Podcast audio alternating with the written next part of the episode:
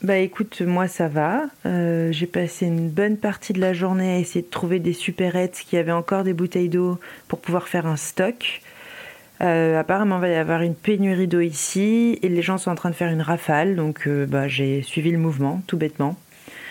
il fait tellement chaud et humide que les moustiques ont triplé de volume. Je me dis que j'aurais peut-être dû me faire vacciner.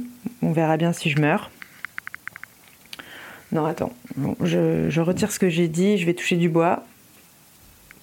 Ok, il n'y a pas de bois, donc je vais toucher du lino. Euh, ta pote, elle est en vacances jusqu'au 20 octobre. Enfin, c'est ce que sa réponse automatique m'a dit. Donc, je vais retourner à l'atelier Gizem. J'ai décidé d'y aller. Je me dis que déjà, il parle anglais, donc euh, je ne serai pas dépendant d'un traducteur. En plus, euh, c'est vrai que leur confection, c'était pas si mal que ça non plus. Et puis on n'a pas le choix surtout, il faut que la production démarre, sinon on va vraiment être emmerdé. Voilà, ça sera un petit peu plus serré pour la trésor, mais je vais tout faire pour euh, négocier comme un requin. Et puis bah, pour les interviews, c'est super. Et on se tient au jus.